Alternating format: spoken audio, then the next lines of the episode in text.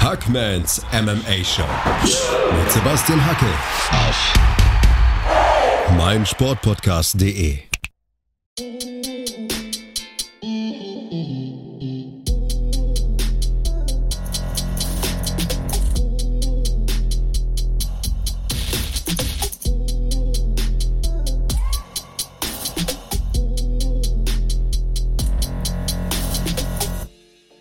Hallo da draußen und herzlich willkommen zu Hackmans MMA-Show auf meinsportpodcast.de. Flo ist wieder mit am Start und zusammen mit ihm werde ich heute über UFC 268 sprechen.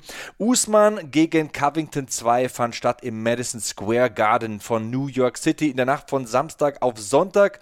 Flo, zuerst mal, geht's dir gut und was ist dein Eindruck nach diesem Mega-Event?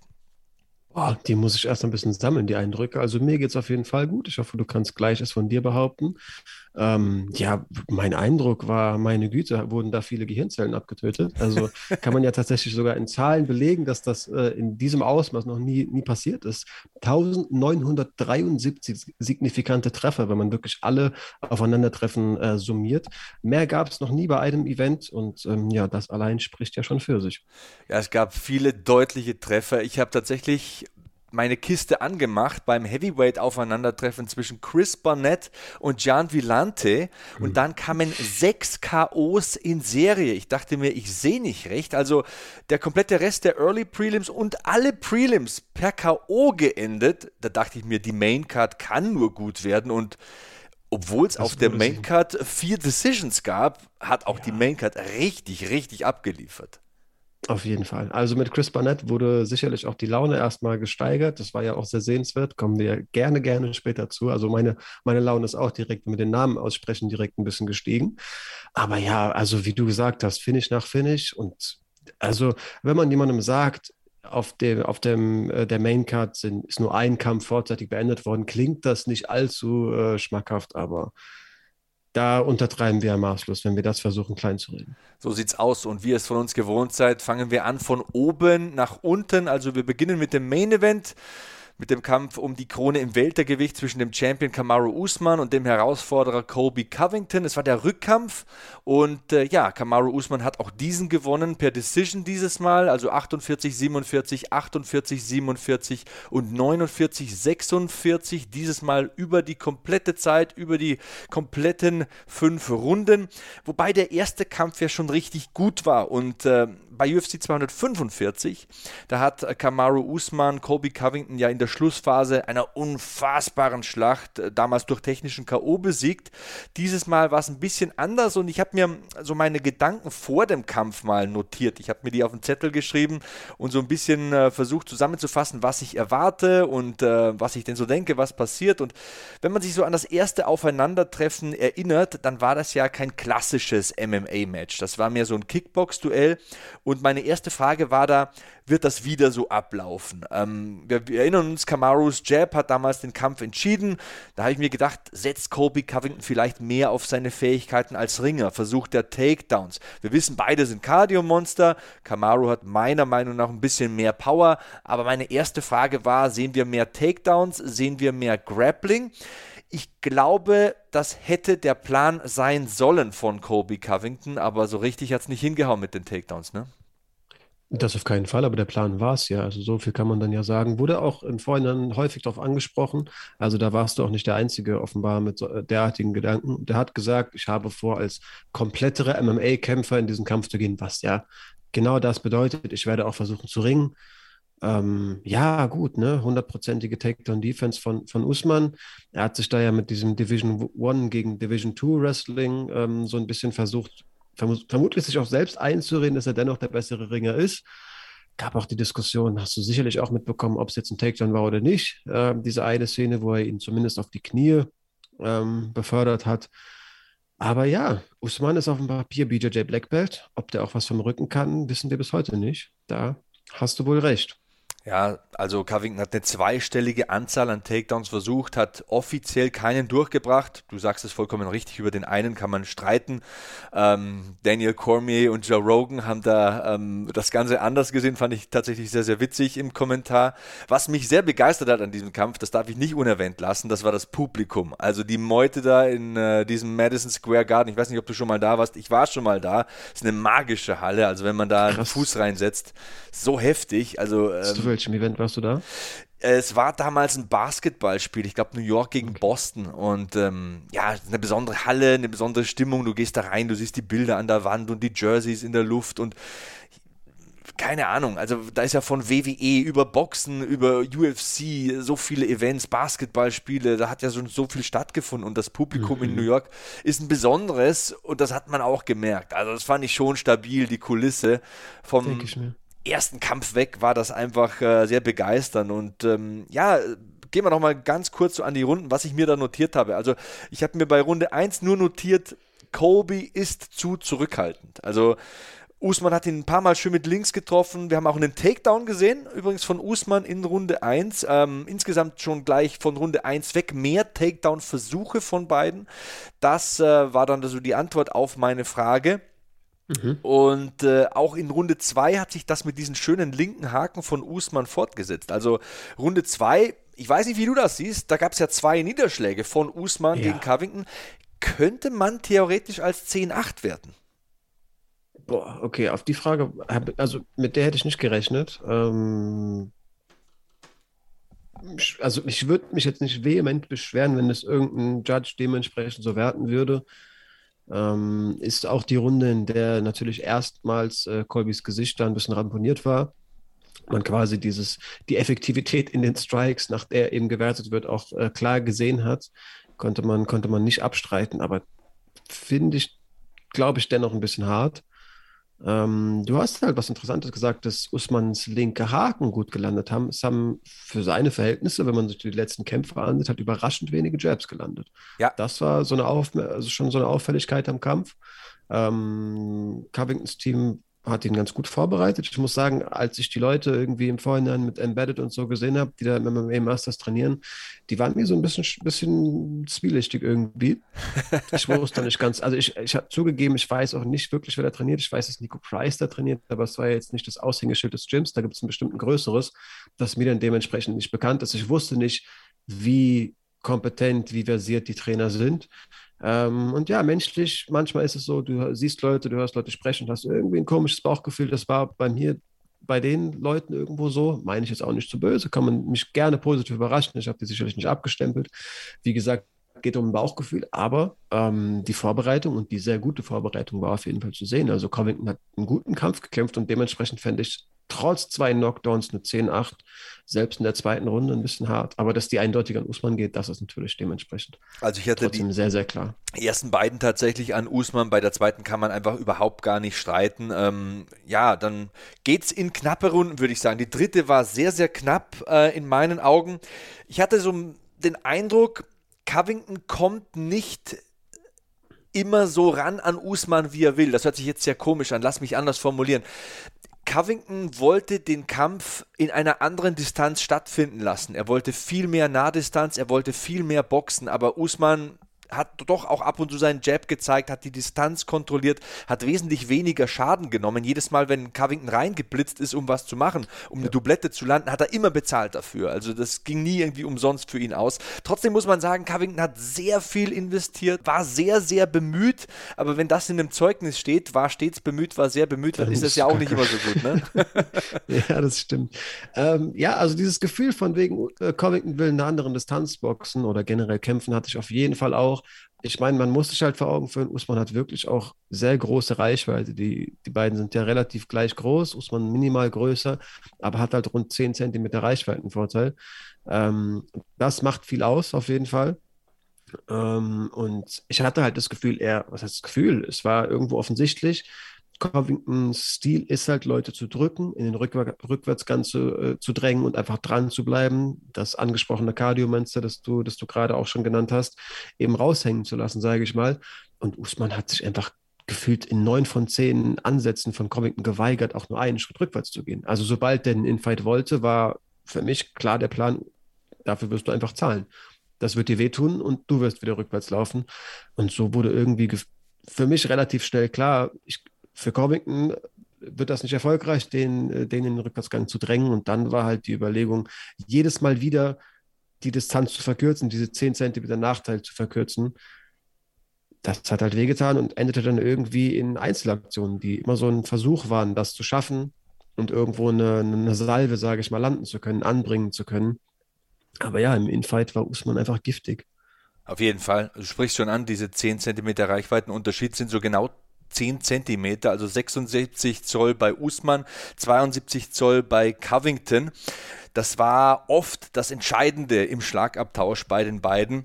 Und in der 4. Runde, muss ich trotzdem sagen, hatte ich 10-9 klar für Colby. Also habe dann schön Bodykick gezeigt, wieder seine Takedowns versucht.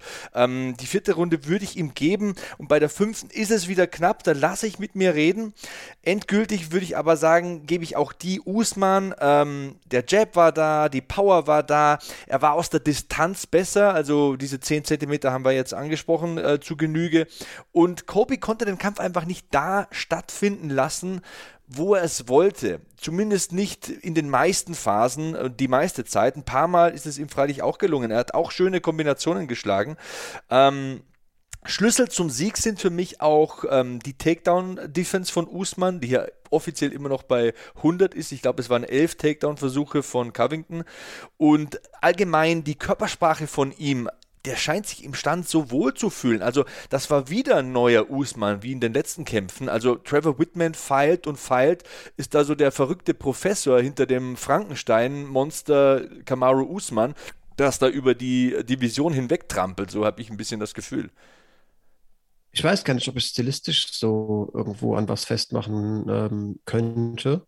Aber für mich ist halt dieses Mindset von wegen, ich bin wirklich der Beste, und das ist so bewundernswert, dass ein Mensch wirklich davon überzeugt sein kann, dass er das ist, einfach immer gefestigt. Also der wirkt so tiefenentspannt schon beim Einlauf, der wirkt im Kampf selbst tiefenentspannt, der wirkt wirklich unbeeindruckt, davon überzeugt, dass sein Kind standhalten wird, dass er ja auf diese Reichweitenvorteile, auf die Arbeit, die er mit Henry Hooft und dann eben Trevor Woodman gemacht hat, einfach auch vertrauen kann. Das, ja, krasser Mindset, wie gesagt, jedem von uns wird irgendwo von den Eltern mitgegeben, du findest immer deinen Meister, es gibt immer einen Besseren, es ist halt einfach normal, du kannst nicht der Beste der Besten sein, und der Mann scheint wirklich mit dem Selbstgefühl, ich bin der Beste der Welt, durch die Welt zu laufen, und das, die Selbstzweifel, die vielleicht hier und da mal durchblitzen, scheinen immer weniger zu werden. Das ist natürlich ein Mindset, der kann erschüttert werden, wenn du dann plötzlich doch mal richtig wackelst, auf jeden Fall. Ich glaube, wenn du wirklich, ich hätte jetzt gesagt, wenn du wirklich vollends überzeugt bist, ich bin der Beste, könnte der Fall dementsprechend auch der psychische größer sein, wenn du plötzlich wirklich wackelst und merkst, ich habe die Runde ganz klar verloren und die nächste auch. Aber ja, ich habe bei Usman, also er kommt ja nicht in die Momente, und ich habe einfach das Gefühl, dadurch wird er eben besser abgeklärt, er sieht alles, hat die Übersicht. Das ist schon wirklich beängstigend. Hab mir ja auch gerade mal, weil du gesagt hast, wie du Runden gescored hättest, die Punktezettel aufgerufen. Also es gab für mich schon ein paar Eigenartigkeiten. Also Derek Clearly, wertet letztendlich wie du, gibt ausschließlich die 4. Runde Covington. Dave Tirelli hat 4 und 5 an Covington gegeben, und das finde ich interessant. Sal D'Amato gibt 3 und 4. Also muss ich korrigieren, Runde 3 lasse ich auch mit mir reden. Also Runde 3 hätte ich nicht gedacht, dass Colby aus Runde 2 so stark zurückkommt. Also ich hatte damit gerechnet oder hatte mit der Möglichkeit gespielt, dass es anfangs der 5. 2-2 steht, bin aber nicht davon ausgegangen. Also man kann das natürlich so werten. Also wie gesagt, nochmal, um es zu verdeutlichen, 1 und 2, glaube ich, müssen wir nicht reden, das ist Usman. 4 müssen wir auch nicht reden, das ist Covington. 3 war knapp, 5 war knapp, aber nochmal, mein Gefühl war einfach so, Colby kommt nicht so hundertprozentig ran, wobei ich wirklich sage, wenn jemand Colby Nummer 3 gibt, kann ich absolut damit leben, aber insgesamt war mein Gefühl einfach, auch wenn man beide am Ende sieht, das ist es halt. Colby hat so viel Schaden genommen, musste so viel investieren, um zu Teilerfolgen zu kommen. Usman wirkte viel gefestigter und das meine ich auch mit Körpersprache. Der fühlt sich einfach wohl, der weiß, was er kann und hat dieses Mindset, von dem du sprichst, ich bin der Beste, mir kann keiner was. Er ist auch de facto ein herausragender Fighter. Trotzdem, und da hake ich nochmal ein, muss man Colby Covington Respekt zollen. Ich glaube, der Typ ist so super tough, er hat ein extrem gutes Cardio. Wenn es Usman nicht gäbe, das ist wirklich meine Überzeugung, wäre er vielleicht der Champion im Weltergewicht. Er ist echt ein geiler Fighter. Auf jeden Fall. Also, dass man Respekt vor ihm, vor der sportlichen Leistung haben muss, das ist auf jeden Fall zweifelsfrei.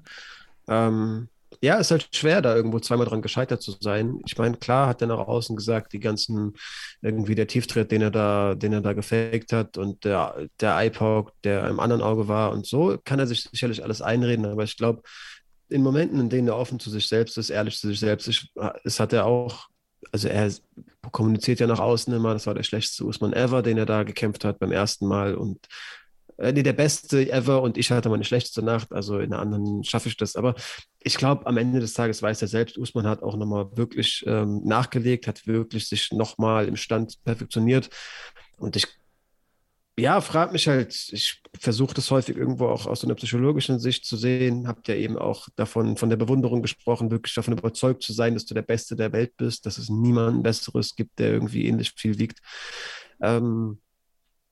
Ich frage mich halt, wie demotivierend das ist, zweimal im Champ gescheitert zu sein und wohin es noch im Weltergewicht für Covington gehen kann. Also Usman hat auch tatsächlich in der Media Week gesagt, mal gucken, wie lange ich noch da sein werde, aber das ist halt irgendwie auch keine Sache, auf der man sich dann, ich sag mal, entspannen kann. Wir wollen natürlich alle den Kampf gegen Masvidal sehen durch die Vorgeschichte, okay. Aber ja, irgendwo muss es für Covington schon auch ein schweres Los sein. Ich hatte die Woche tatsächlich erstmals den Gedanken und ich bezweifle sehr, sehr, sehr stark, dass er den dementsprechend umsetzen wird, da ja Usman auch irgendwo damit disst. Du hast doch Lightweights ausgenockt und so, aber Covington ist wirklich kein allzu hart cuttendes Weltergewicht und wir haben im Lightweight Leute, die auf 190 Pfund in der Freizeit rumlaufen, wie in Dustin Poirier. Mir ist plötzlich der Gedanke gekommen, wie krass wäre es, wenn Covington sagen würde, gut, dann bin ich halt auch einer von den Leuten, die harte Weightcuts machen.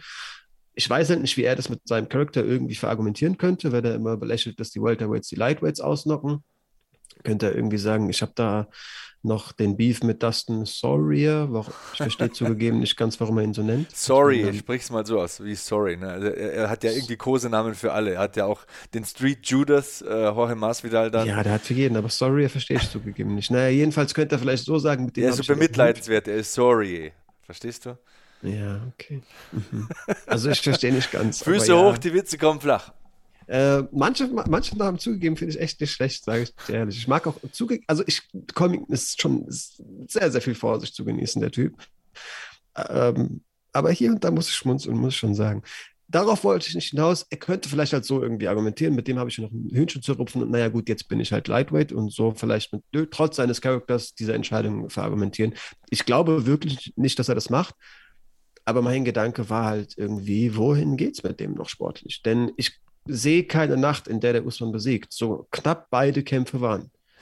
Ja, man muss da viele Dinge ansprechen. Ich meine, Colby Covington ist 33, wird im Februar 34. Wenn du eine Entscheidung triffst, die Karriere verändern ist, die Gewichtsklassen verändern ist, dann musst du sie explizit jetzt treffen, denn das sind Gewichtsklassen, Leichtgewicht bis 70 Kilo, Weltergewicht bis 77 Kilo, da gibt es viele junge, schnelle Leute, ich denke mal an Hamzat Chimaev, den er theoretisch vor sich haben könnte in nicht allzu ferner Zukunft, eben. Da musst du Entscheidungen treffen und die musst du jetzt treffen und die musst du mit sehr viel Sorgfalt treffen.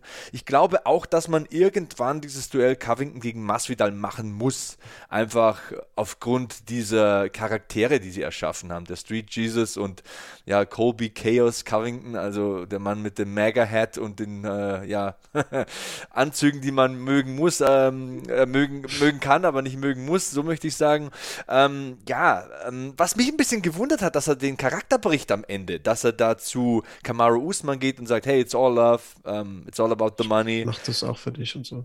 Ja, das fand ich eigentlich ganz interessant und was mich gestört hat, warum zur Hölle unterbricht Dan Miragliotta den netten Talk am Ende? Also das war doch echt gut, das war ein herzerwärmender Moment. Colby Covington ist mal ein echter Mensch und kein, keine Ahnung, Wrestling-Charakter. Warum macht der Mann das? Das war doch toll. Er mag den Wrestling-Charakter. Er dachte schon, ey, er will nicht, dass er zerstört wird. Zieh mal über Kurve her, beleidige mal irgendeine Nation. Das gefällt mir viel besser. Nein, vielleicht hat er das schlecht irgendwie auch selbst einordnen können. Vielleicht dachte er, das könnte doch hitzig werden. Die sind relativ nah aneinander stehend. Ich habe nur die Gespräche aus dem Vorhinein im Kopf. Keine Ahnung. Ja, schwer zu sagen, kann man nicht reinschauen. Bei so viel Bro-Love, bei so viel Bromance, da wurde es ihm zu viel mit den Herzchen. Das kann auch sein, genau. Ja, schwierig. Also ich denke, wenn der Edwards-Masvidal-Kampf so verläuft, wie es die allermeisten Leute erwarten, dann ist das tatsächlich der nächste Kampf, den wir sehen. Du willst Masvidal auch in große Kämpfe packen. Auch der hat nicht mehr allzu lange Karriere vor sich. 37, ne? Dementsprechend macht den Kracher. Also wann will man ihn denn noch machen? Der wird wirklich kleiner und kleiner. Ich weiß, ich trete da vielen Fans irgendwie auf den Schlips, aber ich sehe nicht so viele Welterweights, die Masvidal besiegt, Top-Klasse Welterweights. Und ja, mit jeder Niederlage würde, so vorsichtig, ich prophezeie ja nur, aber würde der Name natürlich kleiner werden. Wenn es nach mir geht, wenn ich in meine Glaskugel gucken sollte, dann besiegt Edwards Masvidal, vielleicht auch nur mit einer Decision. Dann ist das ja auch irgendwo noch nicht allzu viel Schaden am Ruf von Masvidal, der sagen kann, aber härter getroffen habe ich und alle seine Hände waren gefühlt Kissen. Ist dann ja irgendwo okay. Und dann, glaube ich, kommt Masvidal Covington. Ach, ich sag's ja, dieser verrückte Sport hat mir eins gezeigt in den letzten Monaten. Wahrscheinlich kommt's ganz anders. Fang erst gar nicht an. Wahrscheinlich knockt Masvidal Edwards aus und dann stehen wir an einem ganz anderen Punkt und wir haben einen richtigen Moneyfight Covington gegen Masvidal, wer weiß. Was auf jeden Fall mal unstrittig ist, keinen Zweifel an sich hat und was man nennen muss, ist 15. UFC-Sieg in Folge für Kamaru Usman. Platz 2 hinter Anderson Silva, also schön langsam steigt er in die GOAT-Diskussion mit ein, würde ich sagen. Ja, tut er. Man muss, glaube ich, trotzdem auch fairerweise sagen, dass wenn Leute wie Dana White und so das sagen, sollten die Worte mit Vorsicht genossen werden, denn der versucht natürlich, seine jetzt noch Pay-Per-Views generierenden Leute möglichst groß zu sprechen. Ich habe auch irgendwelche Gegenüberstellungen gesehen von GSP und Usman, wo GSP deutlich mehr Titelverteidigung hat und die Gegner gesamt auch deutlich bessere Rekorde, wenn man die summiert haben. Okay, ich glaube halt, der Weg zum Titel war damals kürzer. Plus muss mir einfach eingestehen, ich kenne, glaube ich, jeden UFC-Kampf von GSP, aber ich kenne nicht viele Kämpfe seiner Gegner und ich kann halt irgendwie Matt Hughes und so nicht so gut einschätzen. Dementsprechend bin ich da vorsichtig zu sagen, wer da wirklich irgendwie das beste Weltergewicht der Welt ist, denn man sollte die Leute natürlich auch immer an der Größe der Konkurrenz und der besiegten Leute eben messen. Also diese Titelverteidigung einfach gegeneinander zu stellen, finde ich ein bisschen zu einfach. Wie gesagt, der Weg zum Titel war kürzer damals. MMA war noch nicht so groß. Der Roster der UFC noch nicht so riesig, aber ja, also ich glaube, bei so einer GOAT-Diskussion wirst du immer auch irgendwie Nostalgie mit einfließen sehen und ich glaube, man könnte dann auch immer Argumente finden für beide Seiten. Ich schätze, man sollte bei sowas, wenn es wirklich Greatest of All Time heißt, auch einfach den Impact auf den Sport irgendwo berücksichtigen. Und das ist mein Argument. Da sage ich, GSP ist da noch einen Zacken drüber irgendwie. Eben. Und wir einigen uns alle drauf, dass vermutlich sowohl Joshua, vielleicht hätte Andy Ruiz heutzutage, wenn wir den wiederbeleben würden, Muhammad Ali besiegt. Jetzt gehe ich vielleicht weit, aber du weißt, worauf ich hinaus will. Der Sport entwickelt sich weiter, die Leute werden besser. Aber Mann, Muhammad Ali war zu der Zeit einfach so ein eindrucksvoller Sportler, der hat menschlich sowohl so wie sportlich einfach so einen Stempel gesetzt, deswegen du nicht einfach irgendwie den Jab aufeinander abstimmen sollst und dann überlegen sollst, wer der sauberer schlägt.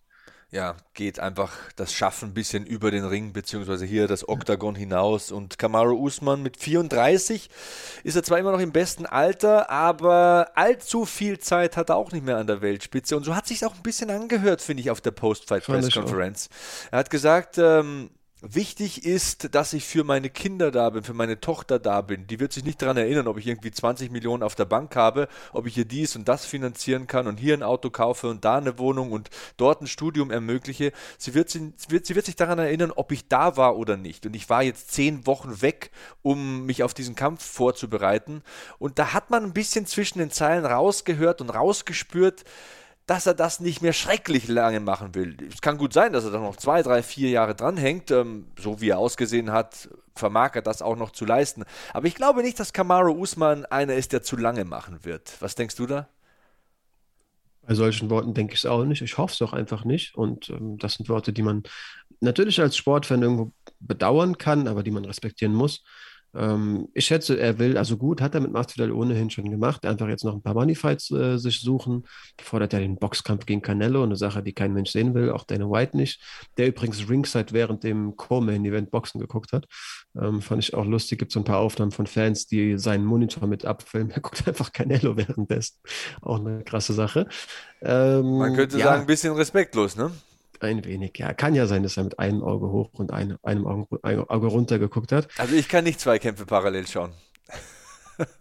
Vielleicht kann er mehr. Keine Ahnung. Ja, genau, wir wissen es nicht.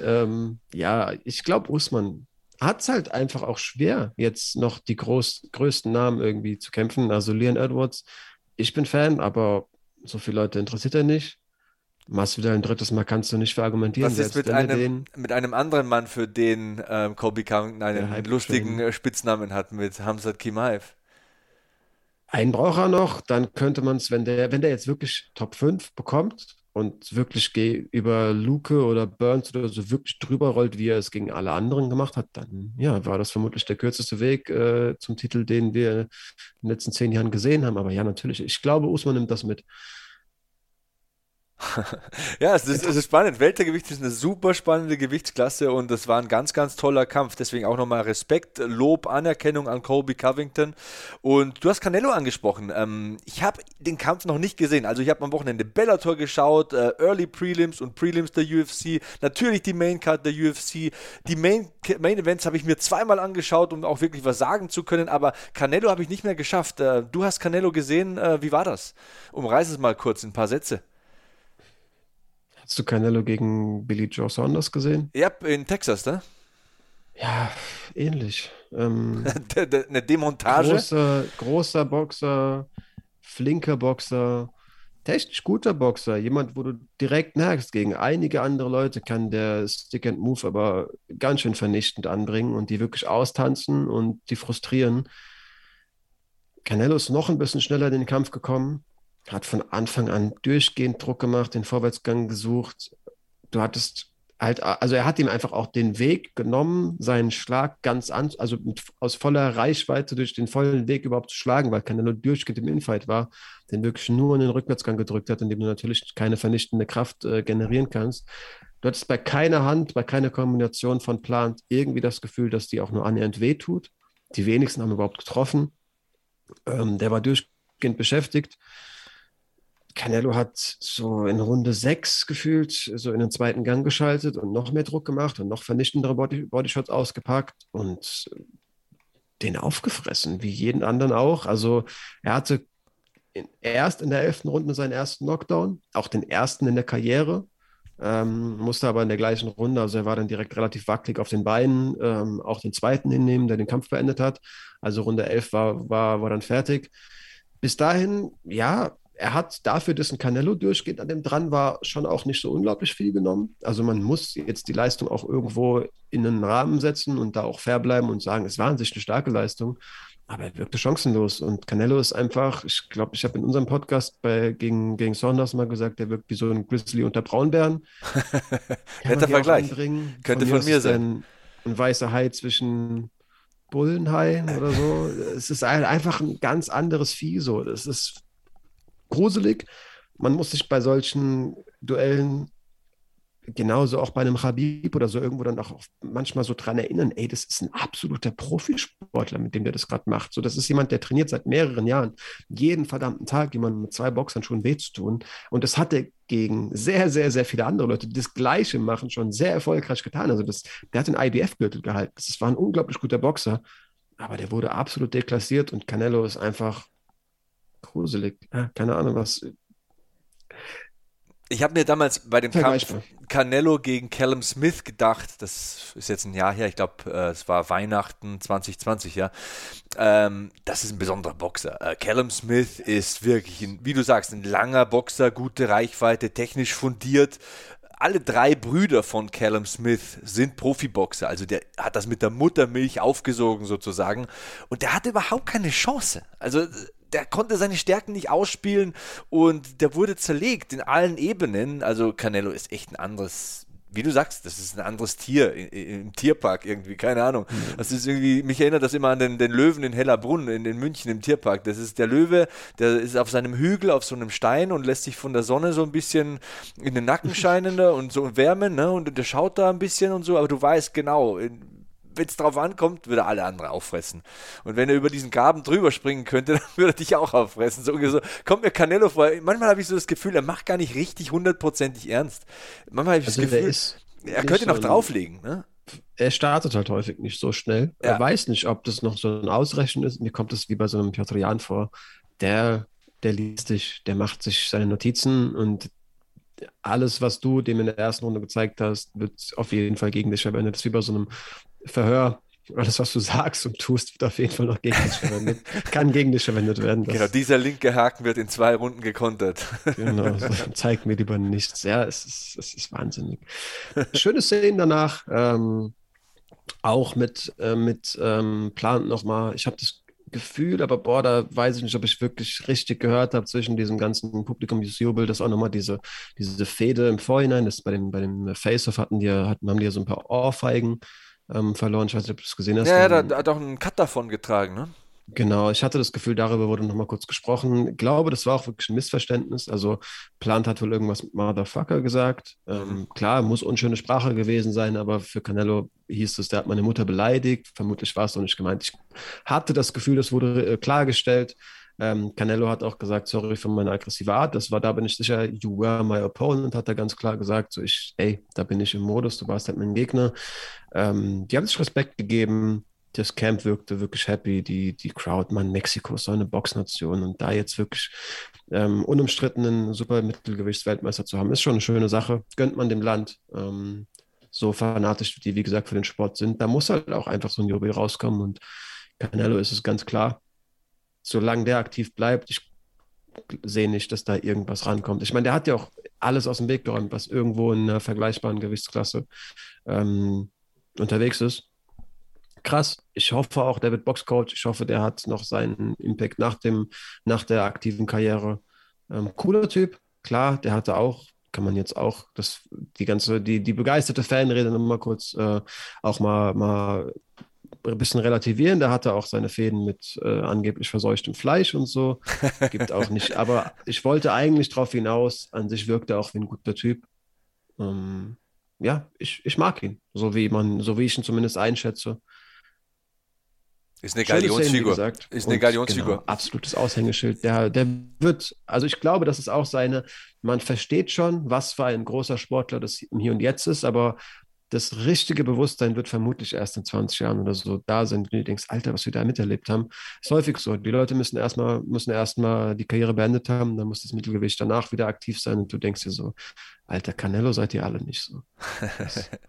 Ja, wer weiß, vielleicht schafft er es ja, sein Wissen explizit weiterzugeben, denn oft ist es ja so, dass diese großen Figuren, diese Galionsfiguren, diese Aushängeschilder im Boxsport zwar eine erfolgreiche und überdurchschnittliche Karriere selbst hinlegen, aber das dann nicht weitergeben und vielleicht schafft er das, wer weiß, also es wäre auf alle Fälle dem Boxsport zu wünschen und er ist ein toller Boxer, also ich werde mir den Kampf auf jeden Fall noch anschauen.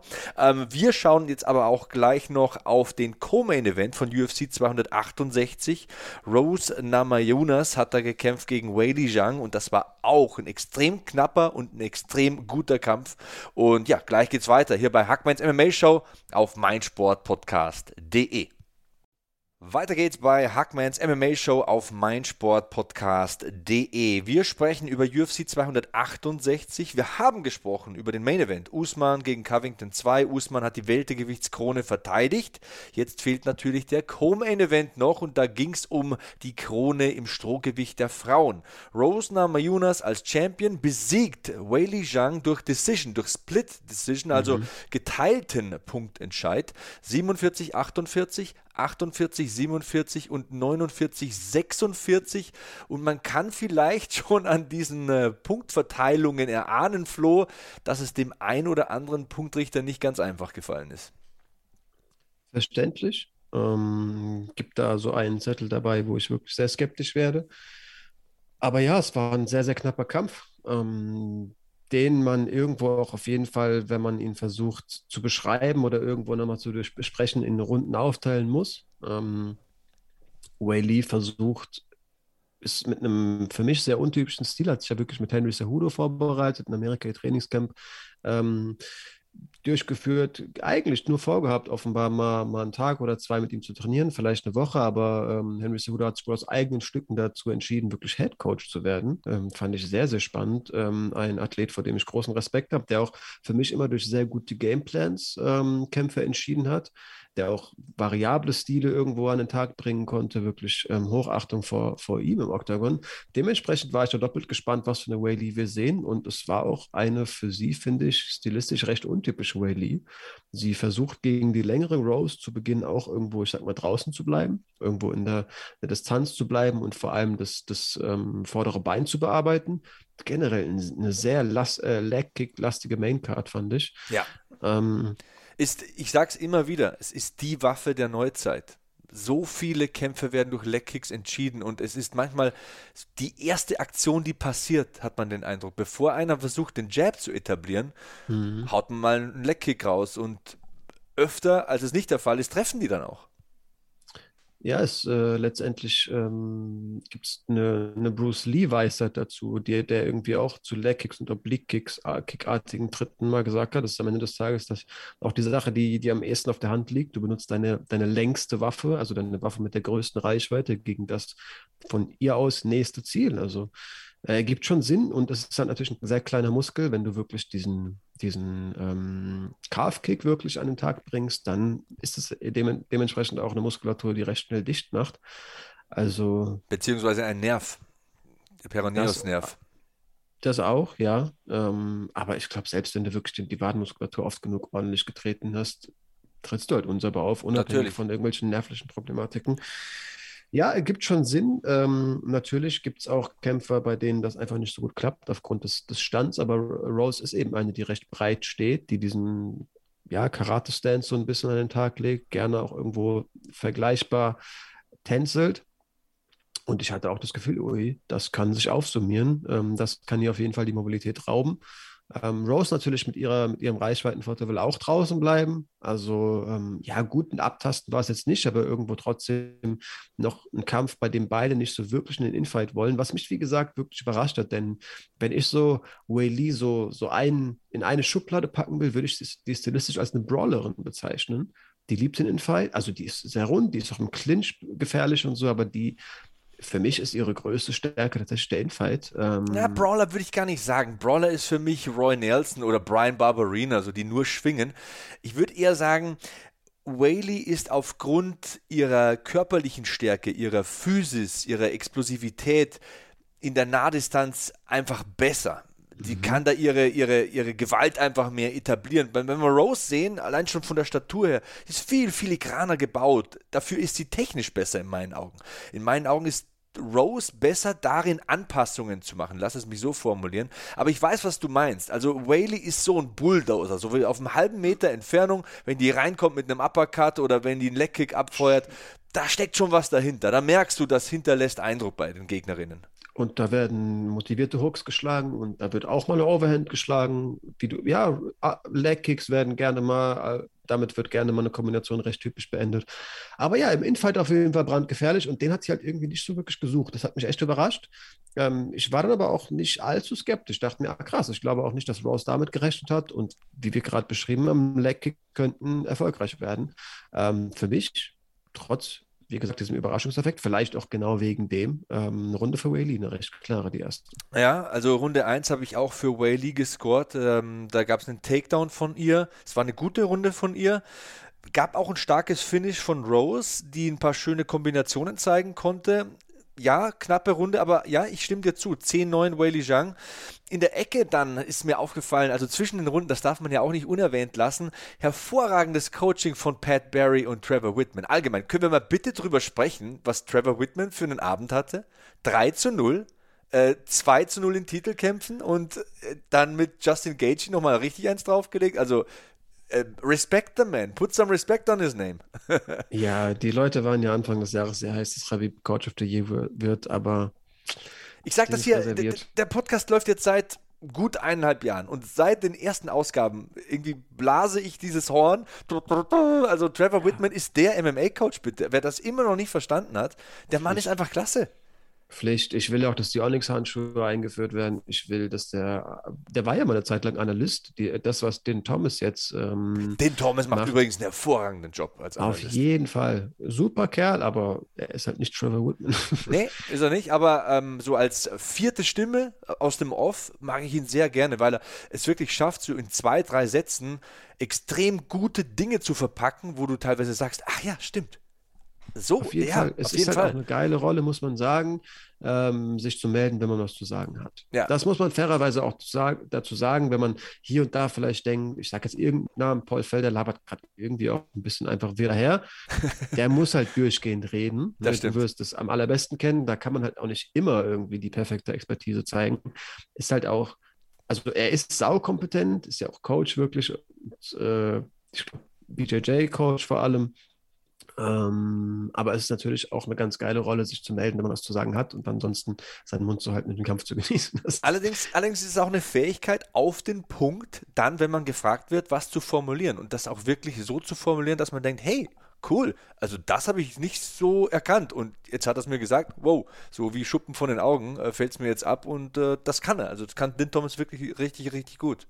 Ich habe aber nicht das Gefühl, als würde der in Rufbereitschaft sein und DC plötzlich überlegen, ich frage mal Dean Thomas, ich glaube, bei denen leuchtet ein Lämpchen an, Dean Thomas hat was zu sagen und dann sagt DC, Dean Thomas, wie siehst du das? Obwohl klar wird, er will ja auch was sagen. Ja, ja, natürlich. Also so natürlich. Glaube ich, ist da die Rollenverteilung. Trotzdem muss man auch was zu sagen haben in diesem Moment und man muss es kurz und wichtig formulieren können und vor allem richtig formulieren können, das ist ja noch viel bedeutender an der ganzen Sache. Ich hatte auch noch nie das Gefühl, dass er unvergrillt. Also ich möchte ihn letztendlich nicht kleinreden, aber das in den Rahmen setzen.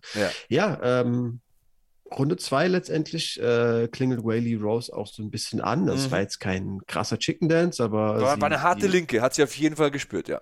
Taumelt da mal kurz in die Cagewand, ist dann auch, ich glaube, das ist vielen Leuten ein bisschen untergegangen, trotzdem noch sehr gut darin, einfach direkt so einen Push-Kick, so einen hohen zu landen und Weili einfach nur wegzudrücken mit dem vorderen Bein, um eben keine nachgesetzten Schläge direkt zu bekommen. Also das hat die auch angeklingelt, noch ganz gut motorisch lösen können. Das muss man Rose auf jeden Fall anerkennen. Aber Weili hat sie genauso auch nach diesem abgefangenen High-Kick am Boden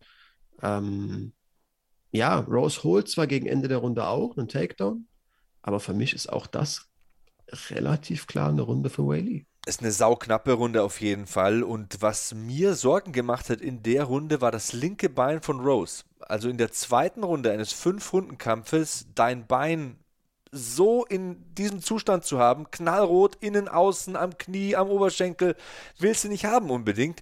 Und das, um deine These zu unterstützen, kann Kampfrichter beeindrucken. Wenn du siehst, das Bein ist grün und blau gefärbt nach 2 Runden, dann ist das ja auch Schaden, der angerichtet wird. Das ist ja effektives Striking. Da wird ja offensichtlich gut und hart und akzentuiert getroffen. Und das kann einen dazu bewegen, zu sagen, Weili Zhang hat diese Runde gewonnen.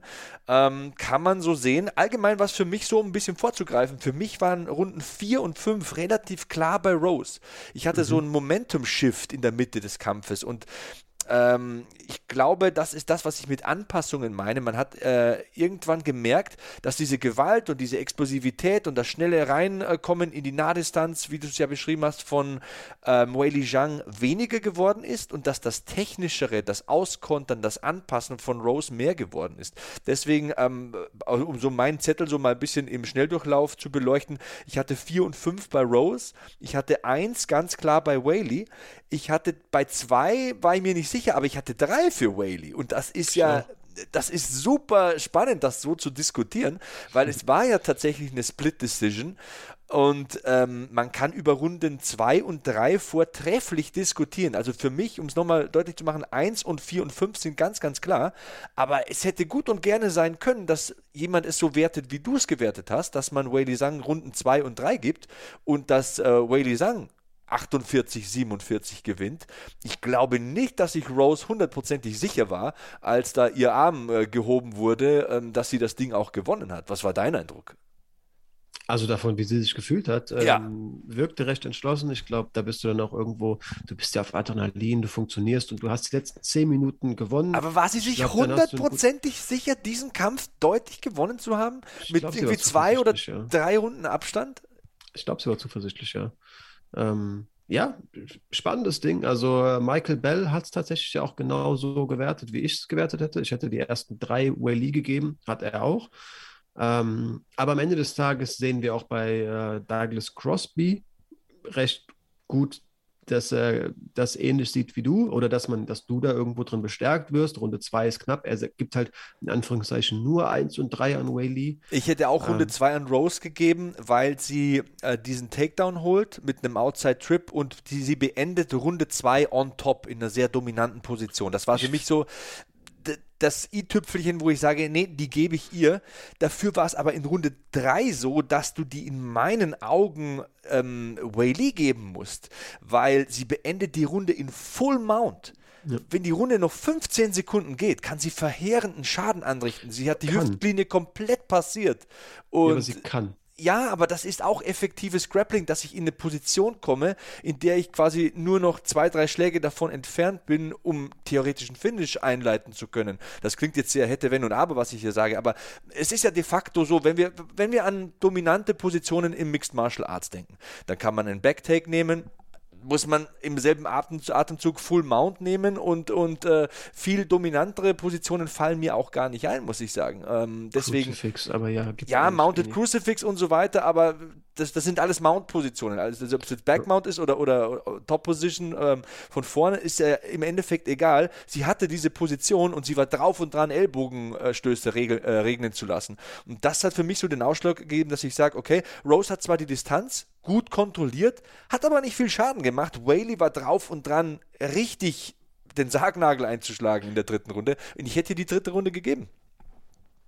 Ja, also die 3. hätte ich auch Weili ganz klar gegeben. Ich muss halt sagen, in Runde 2 hat Rose, also ich relativ wenig Schaden gemacht. Also ja, sie war on top, aber ich fand, Weili war auch gut darin, diesen Schaden zu minimieren. Trotzdem hat Rose bestimmt, wo der Kampf stattgefunden hat und hatte mehr Kontrollzeit. Also ich hatte das Gefühl, Rose entscheidet, wie läuft das Ding hier. Und so, ja, aber Kontrolle ist ja erstmal noch nicht entscheidend. Ja, und aber wenn ich mir dann vor Augen führe, dass Weili sie anklingelt? Ja, das ist eine schöne Diskussion und man merkt ja schon an unserer Diskussion, wie knapp das war. Also viel zu diskutieren gibt es über die letzten beiden Runden, ja Gott sei Dank nicht, da müssen wir es nicht so lang strecken, weil zwar gab es in Runde 4 einen Takedown von Weili und fast Backmount, aber Rose dreht dann die Position, hat noch 2:30 Zeit, um da in der Guard von Weili Schaden anzurichten, also hat so die halbe Runde auf jeden Fall mal eingetütet, deswegen Runde 4 für mich relativ wenig Diskussionsbedarf und in Runde 5 holt sich Rose nach einem Level-Change und einem Outside-Step wieder einen Takedown, gewinnt auch diese richtig Runde in meinen Augen richtig, richtig stark. Nimmst mir Worte aus dem Mund tatsächlich. Aber trotzdem, also wenn man sich da in dem Moment, wo man in der Mitte steht, sicher fühlt, dass man das Ding gewonnen hat, dann ist das gut, weil dann hast du ein tolles Selbstvertrauen. Aber Split Decision war dünn und ich traue es mich gar nicht zu sagen, weil Rose gewinnt ja immer, muss ja immer zweimal gewinnen, so hat man das Gefühl. Sie muss ja jede Gegnerin zweimal schlagen irgendwie, so ist das Gefühl. Und jetzt besiegt sie wieder eine Gegnerin zweimal, die Nummer 1 der Welt, eine ehemalige Titelträgerin. Und trotzdem ertappe ich mich dabei, wie ich sage, hey, irgendwie würde ich gerne einen dritten Kampf sehen. Das Ding war super rasiermesserscharf knapp. Klar, im ersten Kampf finished Rose Weili, aber im zweiten Kampf war das nicht so eindeutig. Dana ist leider Gottes nicht so angetan. Ich fand es spannend, dass du das Selbstbewusstsein von Rose ansprichst. Ich bin da irgendwie so hin und her gerissen. Die wirkt in manchen Szenen, wie du gerade gesagt hast, steht in der Ringmitte und ist sicher, ich habe das Ding geholt. Und deswegen frage ich. Manchmal hat sie so Menschlichkeitsanfälle, möchte ich fast meinen. Ne? Kannst du dich an die Szene erinnern, wo Pat Barry so ihr nach dem Titelgewinn so quasi ins Gesicht schreit, du bist die Beste. Du bist die Beste der Welt. Und sie sagt, ja, ich bin die Beste. Aber so kann es gar nicht glauben. Nicht, ne? Als ob sie es ganz, ganz überzeugt ist. Und redet sich das auch, was heißt, redet sich das ein? Sagt sich das ununterbrochen beim Einlaufen. Und ich glaube, mittlerweile glaubt sie es auch. Aber warum? Also ist eine Frage, die ich offen reinstelle. Ich will gar nicht so wirken. Ich glaube, das tue ich, dass ich fest davon überzeugt bin, das tut sie nicht. Aber warum muss sie sich das dann durchgehend selbst sagen, ist doch irgendwo auch ein Zeichen und das ist das Normalste der Welt. Ich habe eben bei Usman gesagt, wie wahnsinnig ich das finde, davon überzeugt zu sein, dass du der Beste auf der Welt bist, auf diesem kompletten Planeten. Das ist für mich, kann ich mich gar nicht reinversetzen. Wie gesagt, von klein auf richtigerweise gesagt bekommen, irgendeinen Besseren gibt es immer, es gehört zum Leben dazu. Aber sie muss sich ja irgendwo dann doch auch ununterbrochen sagen, ja Mann, du bist die Beste, du bist wirklich die Beste, ich bin echt die Beste. Würde sie mit diesem Selbstgefühl wirklich durch die Welt laufen, warum bräuchte sie dieses Mantra? Es gibt verschiedene Arten von Menschen und Rose Namajunas ist ein Mensch, der pflanzt zu Hause ein paar Pflänzchen ein und hat ein paar Haustiere und geht ein bisschen spazieren. Ist ein ganz solider, geerdeter, ruhiger Mensch, der nicht von sich aus rausgeht und sagt, ich bin die Beste, ich hau euch alle weg. Das ist nicht ihr Persönlichkeitszug. Das spricht ja auch von Ängsten, ganz offen. Ja, und das ist aber gut, dass sie das ausspricht. Sie ist ein sehr reflektierter und intelligenter Mensch. Und mittlerweile hat sie sich immer und immer und immer wieder bewiesen, dass sie wirklich die Beste ist. Verdammte Axt, man kann ihr das ja auch nicht mehr abstreitig machen. Wenn man so ihre Bilanz sieht, ich habe es ja gerade gesagt, sie besiegt ja die Weltspitze zweimal. Sie lässt ja keine Fragen offen sozusagen. Gut, jetzt muss man natürlich sagen, Andrade hat sie mit diesem Horrorslam einmal besiegt, aber im Rückkampf war dann Rose wieder da. Ich weiß, was du jetzt sagen willst, aber die ersten beiden Runden waren für mich klar Rose damals. Es ist ja aber egal. War für mich auch, aber tatsächlich, ich habe diesen Kampf im Hinterkopf gehabt und war deswegen von überzeugt, Weili wird die auf jeden Fall plätten. Ja? Denn, also wenn ich mir diese dritte Runde ansehe, wie Andrade einfach mit diesem Mike Tyson-esken Head-Movement reinläuft und Overhands landet, die dieses Gesicht derartig zerstellen.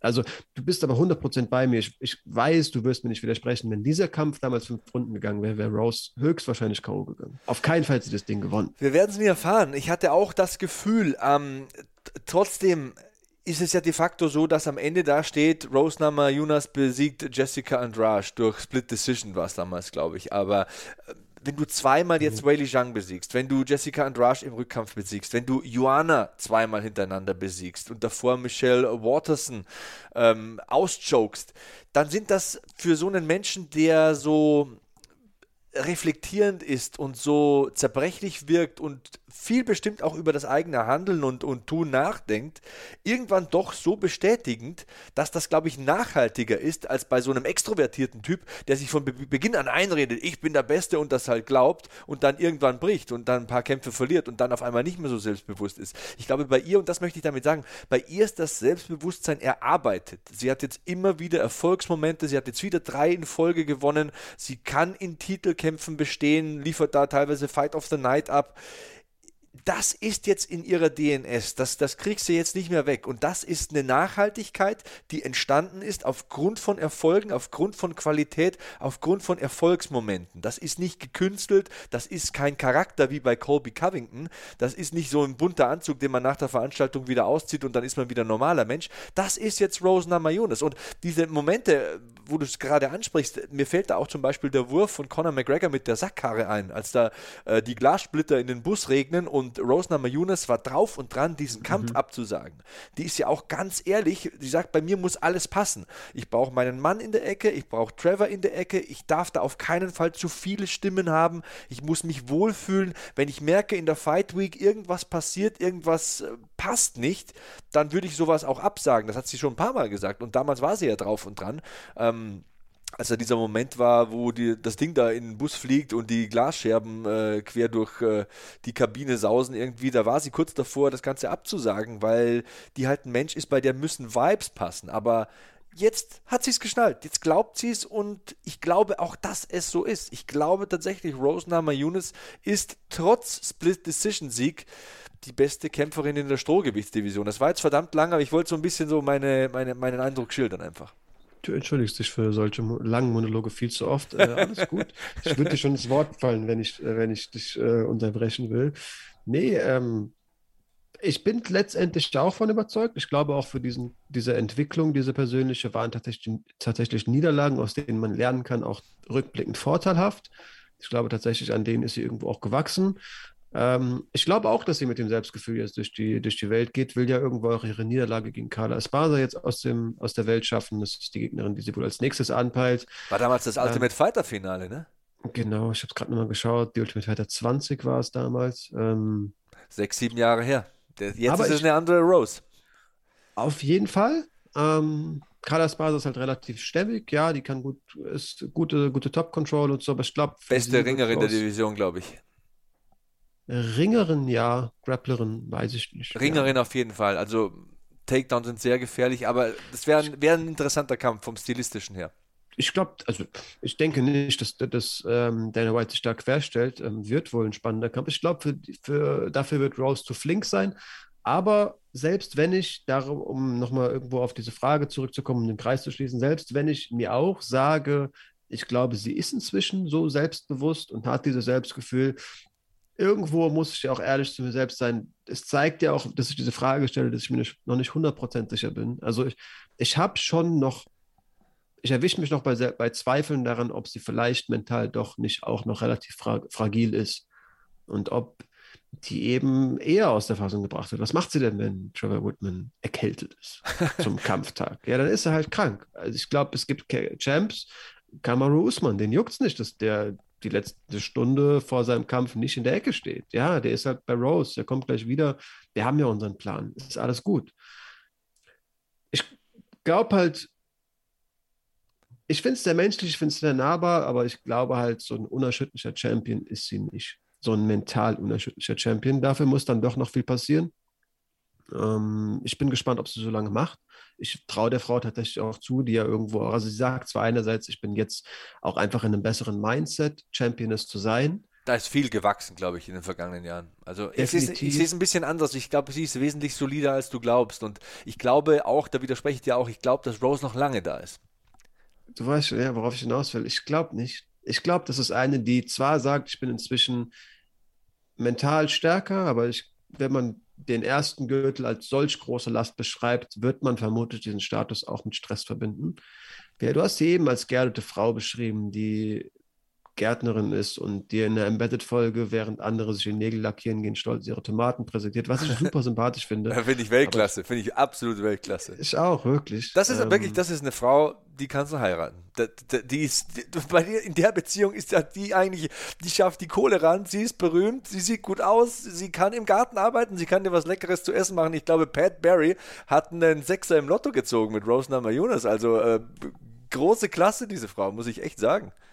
Die musst du halt mit mentalen Problemen mit 16 im Gym kennenlernen.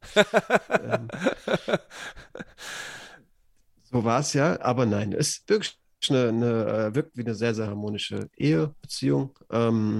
Ich glaube auch, sie hat genauso ein Sechser im Lotto gezogen, denn es gibt ja auch Berichte, wer sich vielleicht die Folge der beiden bei Joe Rogan anhört, der sitzt an der Bar, der unterhält sich mit einem Kumpel.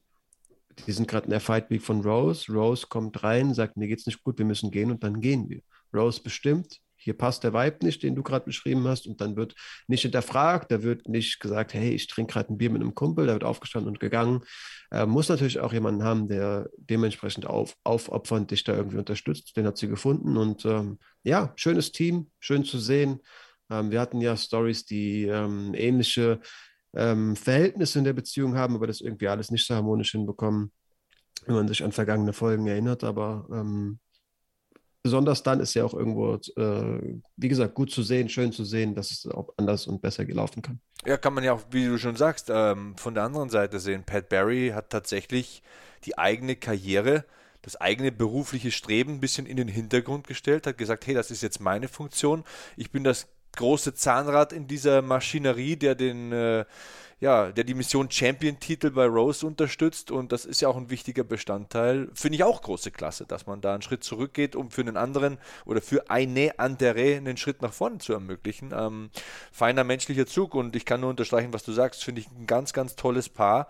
Ein Paar, das den Zeitgeist auch gut wiedergibt, das finde ich auch gut, also Vater zweier Töchter, das kann ich jetzt vielleicht auch noch kurz sagen, finde ich gut, dass es so eine Frau gibt, dass es auch so ein Beziehungsbild gibt, dass das nicht immer so klassisch sein muss und dass eine total emanzipierte Frau dann aber auch trotzdem noch eine weiche Seite zeigt und empathisch ist und auch ihre 50% zu einer Beziehung beiträgt, also finde ich eine wunderschöne Sache, finde ich einen sehr, sehr schönen Lebensentwurf tatsächlich, und ich wünsche den beiden alles erdenklich Gute. Es war auch ein guter Kampf, um da auch vielleicht den Bogen noch zu spannen.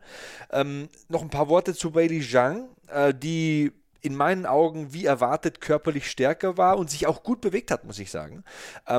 Ich sage es nochmal, je länger der Kampf gedauert hat, desto mehr hat ihre Pace nachgelassen. Ich glaube, das kann man ganz deutlich an den Legkicks bemessen. In Runde 1 und Runde 2 gab es viele Legkicks von Weili Zhang. Das hat dann total nachgelassen irgendwann. Rose hat irgendwann übernommen.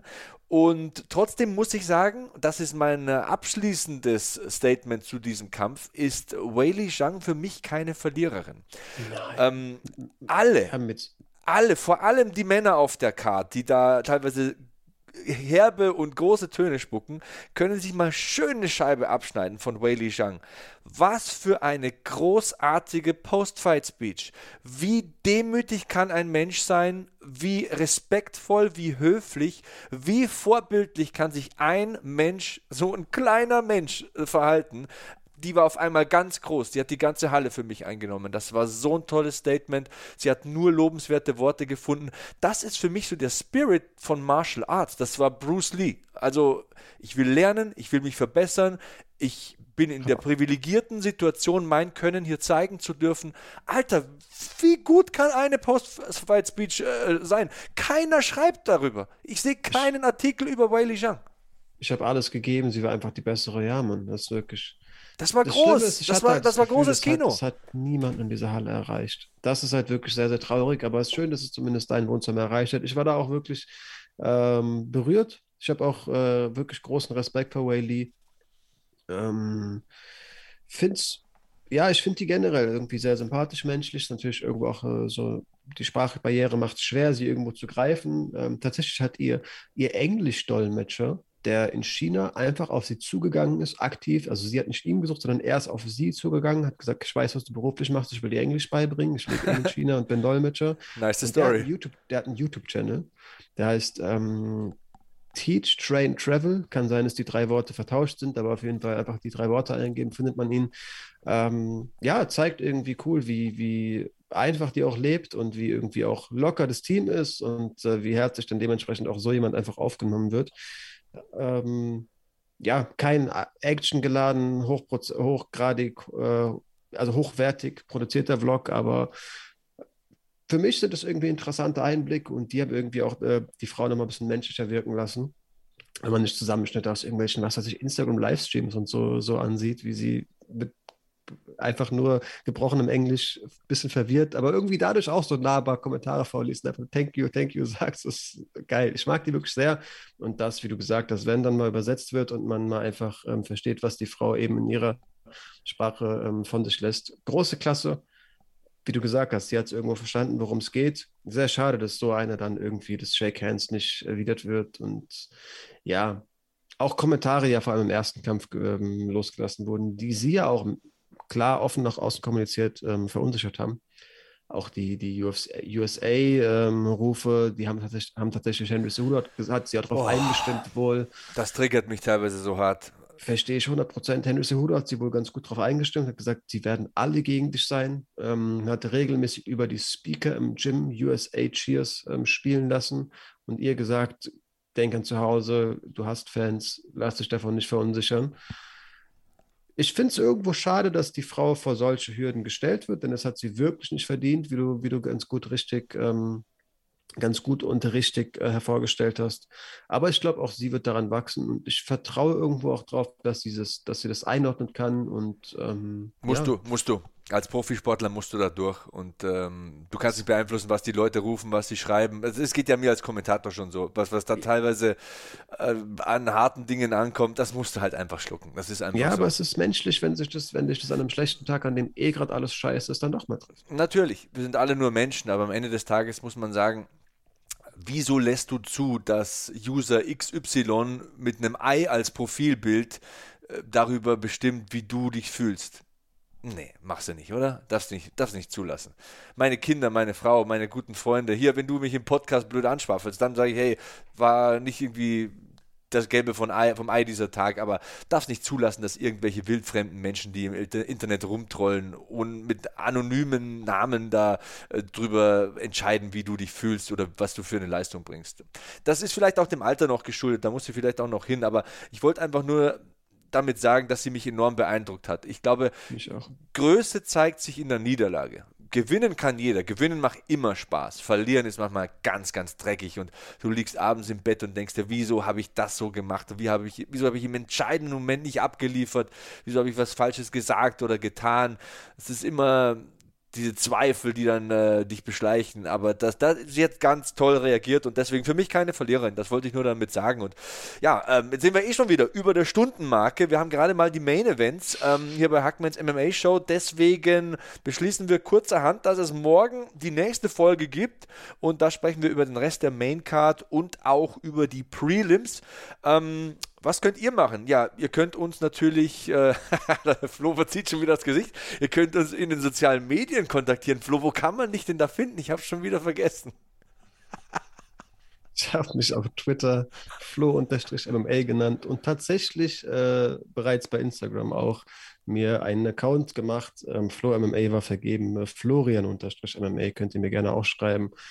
Ihr könnt es aber auch sein lassen. Ich empfange euren Support telepathisch genauso. Unterstützt den Mann. Ich bin @SebastianHackel bei Twitter und Instagram. Her mit den netten Botschaften und her mit den 5-Sterne-Bewertungen bei Apple Podcasts. Die fordere ich auch ein. Ja, in dieser Woche gab es wieder neue Bewertungen. Wir haben jetzt 64 Bewertungen. Das ist sehr, sehr ordentlich. Und dann schießt man natürlich auch in den Rankings nach oben. Diese Woche waren wir in der Kategorie Wrestling Deutschland und österreichweit sogar auf Platz 1. Und das hat mich extrem gefreut. Deswegen 5 Sterne bei Apple Podcasts, wenn es euch getaugt hat. Jetzt habe ich noch meinen Stift weggefeuert. Jetzt habe ich noch meinen Stift weggefeuert, so motiviert bin. Und ja, genau. Checkt morgen die nächste Folge aus. Da geht es, wie gesagt, um den Rest der Maincard und um die Prelims. Ansonsten bleibt mir noch zu sagen, danke Flo und ihr da draußen bleibt sicher, bleibt sauber, bleibt safe. Kuss aufs Auge, Hackman out. Dir hat dieser Podcast gefallen? Dann klicke jetzt auf Abonnieren und empfehle ihn weiter. Bleib immer auf dem Laufenden und folge uns bei Twitter, Instagram und Facebook. Mehr Podcasts aus der weiten Welt des Sports findest du auf meinsportpodcast.de.